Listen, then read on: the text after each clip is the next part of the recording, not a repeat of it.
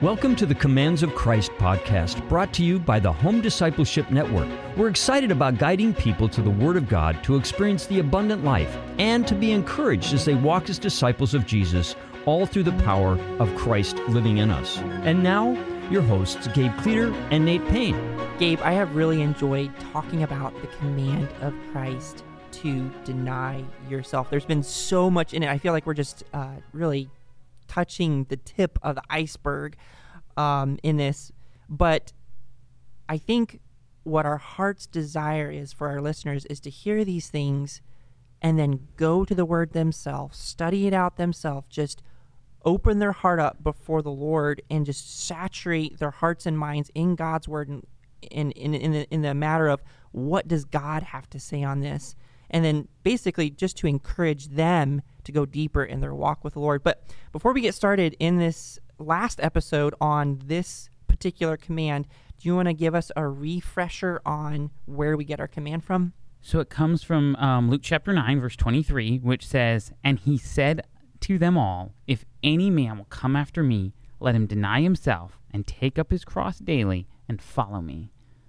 Gabe, one of the things that I think is just really profound about the command to deny yourself. So we've been talking about laying aside self, putting aside self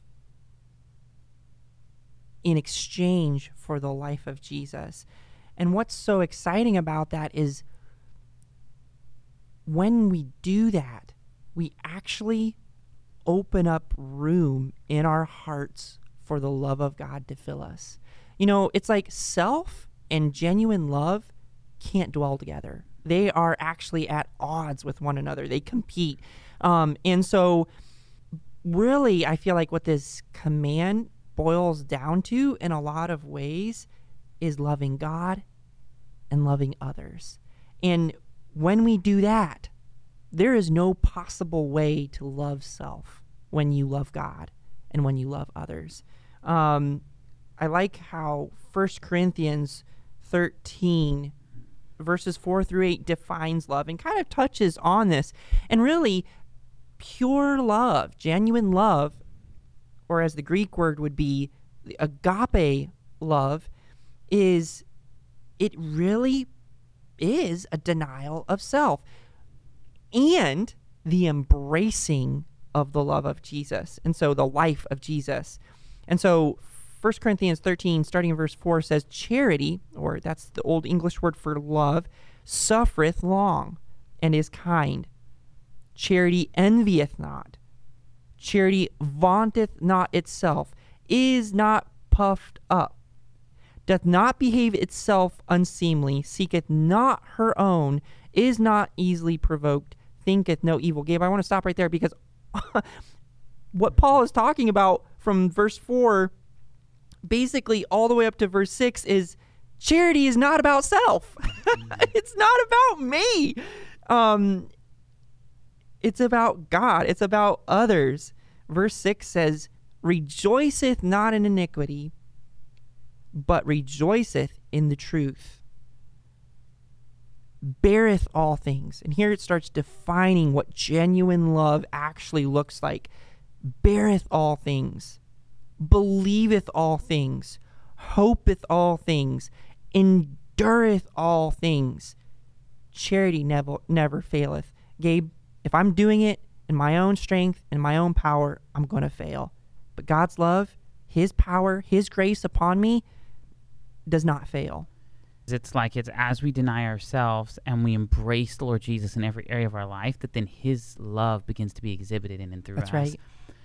I think there's an important thing too as we consider this command deny ourselves. I think it's important to, to, to clarify something, and that is that realize that self denial is different from quote self punishment. And, and and here's what I mean by that is seeking to afflict myself in some way or discipline myself in some way or uh, or, or, or, or or make Punish. some or punish myself in some way to make myself acceptable to God is wrong. And here's why I've already been made acceptable to God through the Lord Jesus Christ. Mm. Because here's the thing, Nate, that I think is important to see. Oftentimes, when we think of denying self and when we think of not fulfilling the lust of the flesh, we think of the need to to not to not to not sin. To, you know, we th- we think of oh yeah, like like like immorality and lust and, and, and, and bitterness and anger, which certainly are all deeds of the flesh and wrong and things that we need to turn from.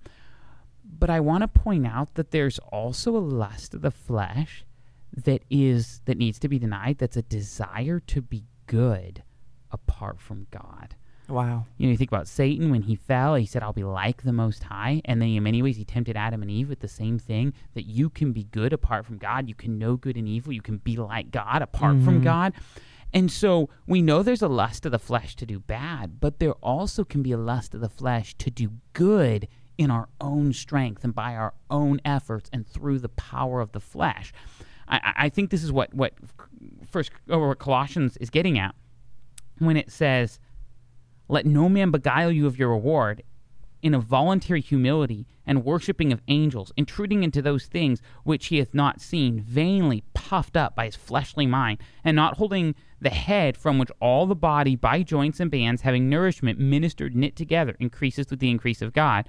Wherefore, if you be dead with Christ from the rudiments of the world, why, as though living in the world, are you subject to ordinances? Touch not, taste not, handle not, which are all to perish with the using after the commandments and doctrines of men. Mm-hmm. Right? And so there was this, this, this, these, these different doctrines and commandments of men that weren't commanded by God, but that were commandments of men that people that seemed like that, that they were doing trying to you know make themselves pleasing to God or trying to to, to to do the right thing but it was but it was apart from God right? right. it says in verse 23 which things indeed have a show of wisdom in will worship and humility and neglecting of the body not in any honor to the satisfying of the flesh so isn't it amazing that, that when we're that, that there is a, a, a, a an indulging of the flesh in just seeking to you know oh i'm I, in in living after the doctrines and commandments of men and it may appear like religious it might appear humble Right. but really if it's in the power of the flesh if it's done by self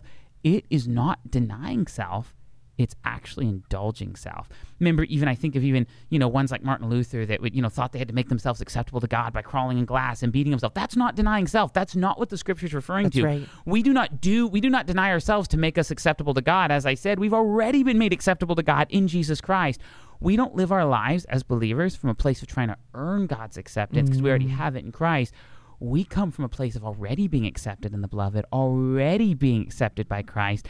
And so and that's really what Colossians gets into. Right. After telling us the error of trying to be good apart from God, Right. and which is actually indulgent of the flesh, it goes on and says, If ye then be risen with Christ, seek those things which are above, where Christ sitteth on the right hand of God, and, and set your affection on things above, not on things of the earth, right? That's the, the denial of self. I'm looking mm-hmm. away from myself to Jesus. For your dead and your life is hid with Christ in God. When Christ, who is our life, shall appear, then shall ye also appear with him in glory. And then verse 5 says, In light of all that, our identity in Christ and who we are in him, and the fact that we're, our life is hid with God in Christ, or with, our life is hid in God with Christ, right? It says, what do, what do we do in light of that? It says, Mortify therefore your members which are upon the earth fornication, uncleanliness, inordinate affection, evil concupiscence, and covetousness, which is idolatry. And so, in other words, in light of our identity in Christ, in light of who we are in Him, yes, we deny self. Yes, we, we, we, we mortify the deeds of the body, we put to death the deeds of the flesh. But it's because of the fact that we belong to the Lord Jesus, right. that we are in Him, that we are loved by Him, that we are accepted by Him, and mm-hmm. that's what motivates us to do it. So I think there can be two errors here. One error is to say, "Oh, I have to do all these things to try to make myself acceptable to God." And that and, and, and so I can, you know, I can afflict myself, you know, make myself acceptable to God. That's not true. We're only made acceptable to God by Jesus Christ, right? Mm-hmm. But then the other error is like, okay, well, because I'm accepted by God, I can live however I want. And it's like, no, that's not it either. Because when we realize and appreciate the fact that we have been we've been saved by the Lord Jesus, that His life dwells within us, that our life is hid with Christ in God. What's going to be the result? Well, we're going to put the deaths to death the deeds of the flesh. We don't want to live after those things mm-hmm. anymore. We're dead to those things in Christ. Mm-hmm. Those things are the old life. Those things brought death and bondage, and we are going to, as believers, we're going to turn from those things and we're going to embrace the Lord Jesus Christ in every area of our life. That's good, Gabe.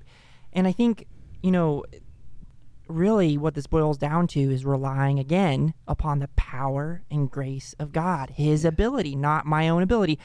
I think something so liberating is to understand, you know, what we've touched on before, but is worth repeating, and that is self can't put self to death. You know, self can't make self righteous. You know, it's Jesus who does this through and through. Not only what is it Jesus who saved me, it's also Jesus who sanctifies me and it's a constant reliance upon him. And I, I like Romans 13, 14, Gabe. It says, But put ye on the Lord Jesus Christ and make not provision for the flesh to fulfill the lusts thereof. What does it look like on a practical, everyday basis to say no to the flesh, to say no to our lusts, our desires, our maybe addictions and passions uh, towards the world? It's saying yes to Jesus. It's saying, it's looking to Jesus.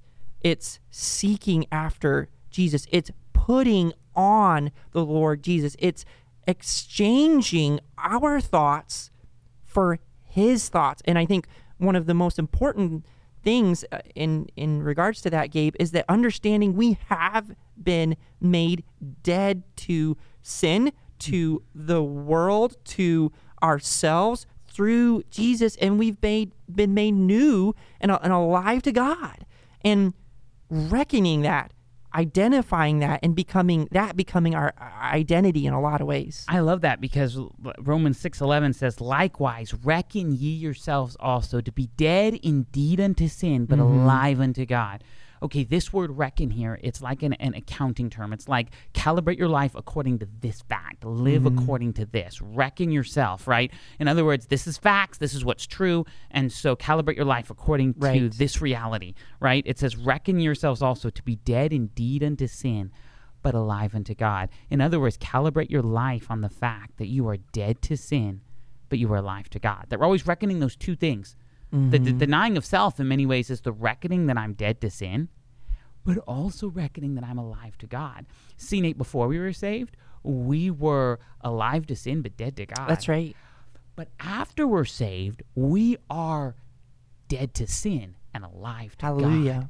And so we can reckon on that. We can reckon on the fact that I'm dead to sin. That's how we deny self. It's like I'm dead to that. I don't go back to the old dead things. I've been made alive mm-hmm. to God, and we reckon mm-hmm. ourselves alive to Him. What does it look like to reckon ourselves alive to God?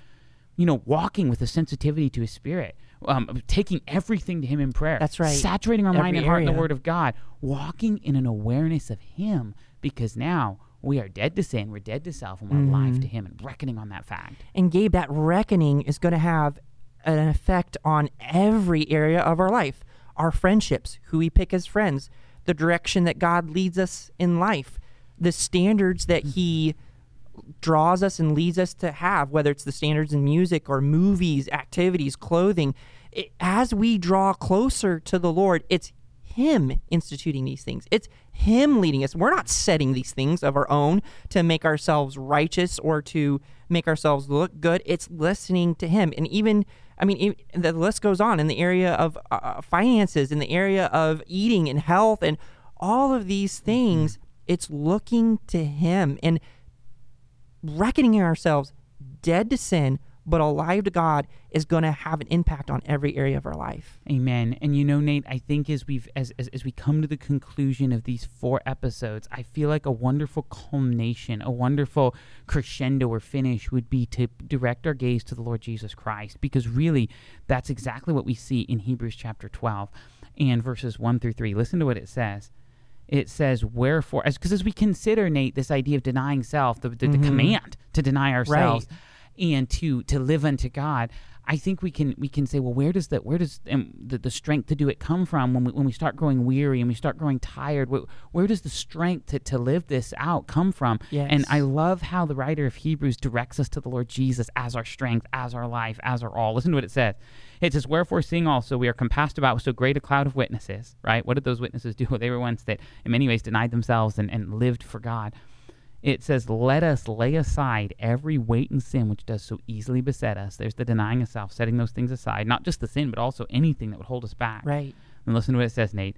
And let us run with patience the race that is set before us, looking unto Jesus, Wow. the author and finisher of our faith, who for the joy that was set before him endured the cross, despising the shame, and is set down at the right hand of God. And so it says that Jesus, for the joy that was set before him, endured the cross. Mm-hmm. And so now we as believers, as we deny ourselves and we take up our cross, we do it with the joy set before us. That's What's the joy set before us? The Lord Jesus Christ, his Hallelujah. kingdom. And it says, then it, then it says this for consider him. Consider who? Mhm. Consider the Lord Jesus Christ. For consider him that endured such contradiction of sinners against himself, lest ye be weary and Wow, faint in your minds. is.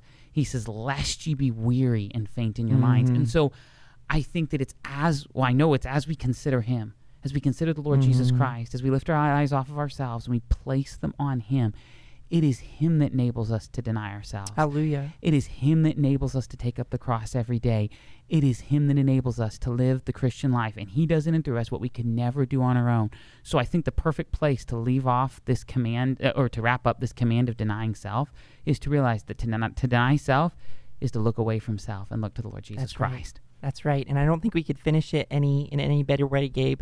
So for our listeners, you know, really the command deny yourself is an invitation to behold our Lord and Savior Jesus Christ, to look to him for our strength, to look to him for our life, to look to him really in every area of our life. We really hope that you've been encouraged through this. And again, our challenge to you is study these things out yourself. Go deeper in your time with the Lord. Seek the Lord. Pray about these things. Ask the Lord. Again, this is not a, matter of, you know, looking introspection and looking at ourselves and seeing how we measure up. It's looking to the Lord. This is the only way. It's looking to Jesus. Jesus denied himself, and he is the one that can empower us to walk and to live this command out in our everyday life. God bless you, and we hope you join us on our next episode. Thank you for joining us on this journey through the commands of Christ, brought to you by the Home Discipleship Network.